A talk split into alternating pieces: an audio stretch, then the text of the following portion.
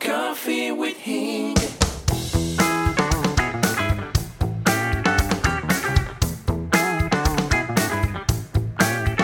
Halo sahabat sekalian, salam berjumpa kembali dengan saya Hingdra Nata Nikolai dalam episode berikutnya podcast Coffee with Hing. Ya, semoga saya menjumpai Anda semua dalam keadaan sehat walafiat, dalam keadaan fit, dan juga tentu saja dalam keadaan produktif. Ya, saya selalu ingin mendorong Anda push, push, push, push agar Anda produktif, hasilkan sesuatu, do something, ya make something, make things happen dengan apa pun yang Anda punyai saat ini di sekeliling Anda. Ya, lakukan sesuatu ingat hasil kecil apa pun, sekecil apa pun hasil Anda akan sangat berguna segera setelah Anda melewati situasi saat ini. Produce something, do something, hasilkan sesuatu, ya.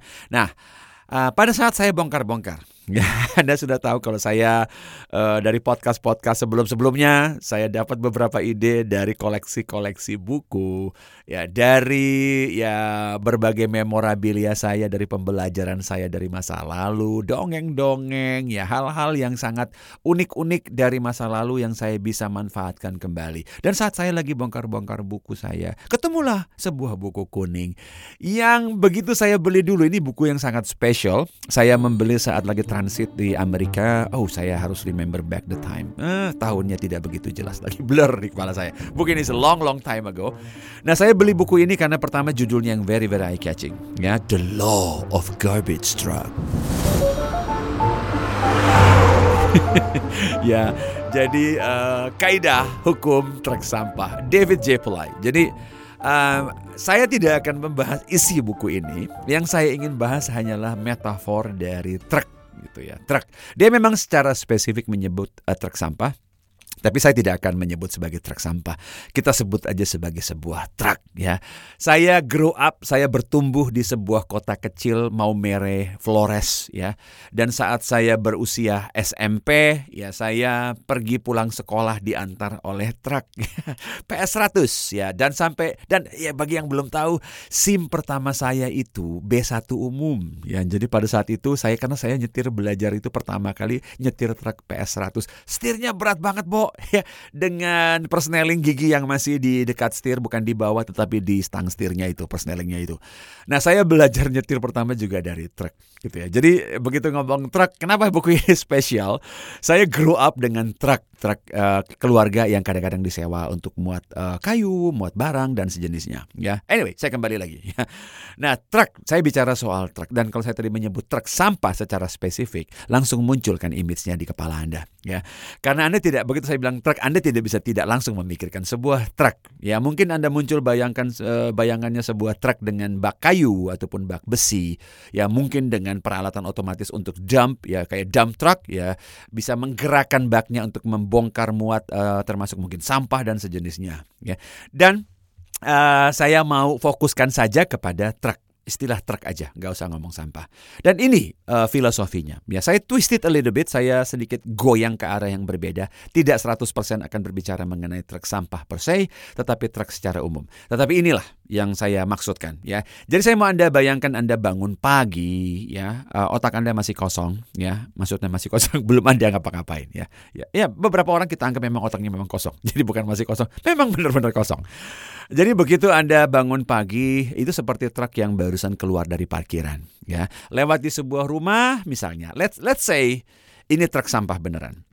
Lewat di rumah pertama, uh, orang mulai memuati sampah. Ya, jadi mungkin saat ini Anda langsung membayangkan sebuah plastik hitam besar berisi sampah dilemparkan ke atas, atau mungkin ada staff uh, sampahnya. Jadi ada beberapa pekerja truk sampahnya ini ikut membantu ya loading, jadi mengangkat sampah-sampah dari rumah masyarakat dilemparkan ke dalam truk ini. Ya, begitu selanjutnya dari rumah kedua, rumah ketiga, rumah keempat dan seterusnya. Ya, dan dia akan dia akan menuju setelah selesai dia akan menuju ke parkiran truk-truk sampah. Ya, ada yang langsung dibuang ke tempat pembuangan umum dan setelah itu mereka membersihkan truk sampah ini. Ya, um, apa hubungannya Pak dengan saya Pak? Uh, begini saja, kalau Anda bangun pagi, otak masih fresh, ya Anda belum ngapa-ngapain, Anda langsung browsing informasi. Yang Anda browsing akan menentukan itu sampah apa bukan. Let's say Anda cari informasi mengenai hal-hal yang menakutkan Anda. Ya kadang-kadang kita juga heran ya. Kalau otak Anda fresh di pagi hari, ada orang yang bilang, hmm bagaimana caranya saya memulai hari dengan menakutkan. Dia browsing update informasi, berapa lagi yang mati, berapa lagi yang terkena dan lain-lain. Ya, kita bukan tidak prihatin, tetapi ada informasi yang we don't need to know dan kita tidak bisa kontrol dan kita tidak bisa ngapa-ngapain ya. Nah saya kalau Anda sampai mengatakan bahwa saya perlu update, ingat baik-baik uh, di podcast-podcast saya sebelumnya ya update dua kali sehari saja. Jadi kalau Anda bangun pagi saja sudah langsung mengupdate, mencari informasi yang lebih menakutkan, sampah nomor satu masuk ke otak Anda. Ya, setelah itu siang Anda mulai telepon si B, dia mulai bercerita mengenai hal-hal yang lebih menakutkan Anda, sampah nomor dua. Setelah itu Anda browsing, browsing, browsing, Anda stop ya di informasi-informasi yang jauh lebih menakutkan dan bikin panik. Bisnis akan hancur begini, ekonomi akan terpuruk, segala macamnya lah ya. Ingat, kita tidak mengatakan itu benar atau salah. Kita mengatakan impactnya terhadap apa pun yang ada dalam pikiran Anda. Dan kalau sampai melumpuhkan Anda dari sisi pemikiran, Anda jadi tidak produktif, Anda tidak bisa ngapa-ngapain karena Anda panik, Anda super cemas, padahal kejadiannya tidak di depan Anda. Itu yang dimaksud dengan yang sampah. Jadi sahabat sekalian, di rumah kedua, rumah ketiga Anda bertemu dengan orang kedua, orang ketiga, ya, akun ketiga, akun keempat, ya WhatsApp grup kelima, WhatsApp grup keenam, semuanya itu punya potensi dump the garbage, ya. Mereka semua pada saat Anda singgahi, ya, nih satu, satu kantung, ya dua kantung, tiga kantung, empat kantung. Semua ini adalah potensi-potensi, ya, menitipkan sampah-sampah mereka di kepala kita semua. Dan at the end of the day, saya mau Anda bayangkan kalau Anda tidur malam ataupun mungkin tidak usah tidur malam, sampai sore begitu Anda duduk saja sudah resah, ya. Perasaan resah, serba cemas, panik, stres. Ya, ini seperti truk yang memang benar-benar dimuatin sampah, ya. Penuh sampahnya, tidak dibongkar dan parkir. Saya mau Anda bayangkan apa yang terjadi kalau truk tersebut penuh dengan sampah, ya ada yang pecah-pecah pula plastiknya, ya ada yang Anda sudah tahu berserakan, tidak saja kotor, mungkin bau, ya penuh dengan berbagai macam-macam lah, ya. Kalau saya ngomong begini biar visualnya tidak muncul di kepala Anda. Bahkan mungkin saat saya ngomong begini aja Anda hidungnya langsung oh, ya karena begitu saya bicara mengenai truk sampah, banyak anchor di situ termasuk wangi-wangiannya tentu saja. Nah, saya mau Anda bayangkan truk tersebut penuh dengan sampah dan Anda duduk di tengah-tengah truk tersebut. Anda akan sangat terganggu, Anda tidak tenang, Anda berdiri salah, duduk salah, dan sebagainya. Ini yang terjadi saat pikiran Anda pun penuh dengan garbage. Ya, duduk salah, berdiri salah, kerja salah, mau ngapa-ngapain salah. Ini pertanyaannya. Kalau begitu, kenapa Anda harus masukin semua sampah tersebut? Apakah itu kewajiban? Ya, apakah it's a choice? Ini yang membedakan orang-orang yang Anda sebut produktif, yang sebut positive thinking ya. Karena kalau saya keluar dari rumah yang pertama, So ada yang nawarin, Bang mau buang sampah? Oh sorry bu, kami bukan truk sampah misalnya ya. Itu seperti Anda saat berhadapan dengan seorang sahabat mungkin Anda bilang, eh, eh saya punya informasi yang menakutkan kamu, kamu mau nggak? Ya nggak sorry, sorry, sorry, sorry, sorry, ini bukan tempat sampah. Ya kayak gitulah ya. Eh kamu udah dengar udah gosip-gosip ini belum? Sorry, sorry, sorry, sorry, ini bukan truk sampah. Kayak gitu aja ya. Karena saya mending terbaring di malam hari Ya, pikiran saya cerah. Anda tahu kenapa cerah? Karena truk saya penuh dengan produksi, hasil bumi, hasil proyek, hasil pabrik ya. Sesuatu yang saya hasilkan hari itu. Kalau truk itu penuh dengan produksi, penuh dengan hasil, saya tahu hari saya produktif, tidur saya nyenyak, Bo. Capek nggak Pak? Capek dong, capek badan, capek pikiran. Dua-duanya. Tapi happy. Happy. Sebab produktif hari saya ya. Jadi kalau Anda parkirkan truk Anda di gudang di mana pun, Anda mau yang mana? Masih penuh dengan sampah atau penuh dengan hasil produksi? Para sahabat inilah the law of garbage truck versi Indranata. Berbeda pula kalau misalnya begini. Kan Anda tahu tidak saja Anda berpotensi menampung sampah orang lain, Anda juga punya potensi melemparkan sampah ke truk orang lain. Be careful ya. Jadi jangan-jangan Anda jadi orang yang mungkin malah melemparkan sampah, menyebarkan sampah kepada orang lain. Dengan cara apa itu? Ya itu tadi, menakut-nakuti, menyebarkan informasi-informasi yang menyesatkan atau bahkan ini dalam bentuk yang non covid atau non corona ya. Anda yang dalam kehidupan sehari-hari terbiasa ya menghina, ya, terbiasa menjelek-jelekan. Hal-hal seperti ini juga sampah seperti melemparkan sampah ke dalam otak mereka. Dan you know what? Ya, para sahabat sekalian, Ya, begitu Anda lemparkan sampah ke dalam pikiran mereka dan apa yang mereka lakukan menurut Anda, ya sampah tersebut mungkin pecah berserakan dan mereka ikut melemparkannya kembali ke Anda. Jadi dua-duanya tetap akan penuh dengan sampah. Dan setelah itu selesai, setelah Anda lemparkan sampah ke pikiran mereka, mereka pun akan menceritakan itu dan berbagi sampahnya itu dengan temannya. Dan demikianlah sampah-sampah itu ikut di-share sama yang lain, ya.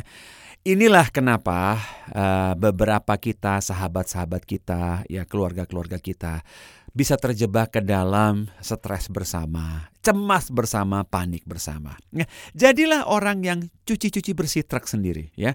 Bayangkan teman-teman kita yang ber, berprofesi di bidang truk sampah, ya persampahan pun di akhir hari saat mereka telah bongkar semua sampah, mereka pun membersih-bersihkan kembali truk-truknya ya. Jadi kalau memang sampai ya Anda dilempari ya sampah oleh orang-orang. Ya kadang-kadang kita tidak sadar begitu kita buka oh my god apa ini? Oh my god dan terus teringat tetap saja cuci-cuci pikiran. Ya anda yang sudah belajar relaksasi anda yang sudah belajar positive thinking melakukan afirmasi dan sejenisnya cuci cuci cuci cuci. Mind sanitizing.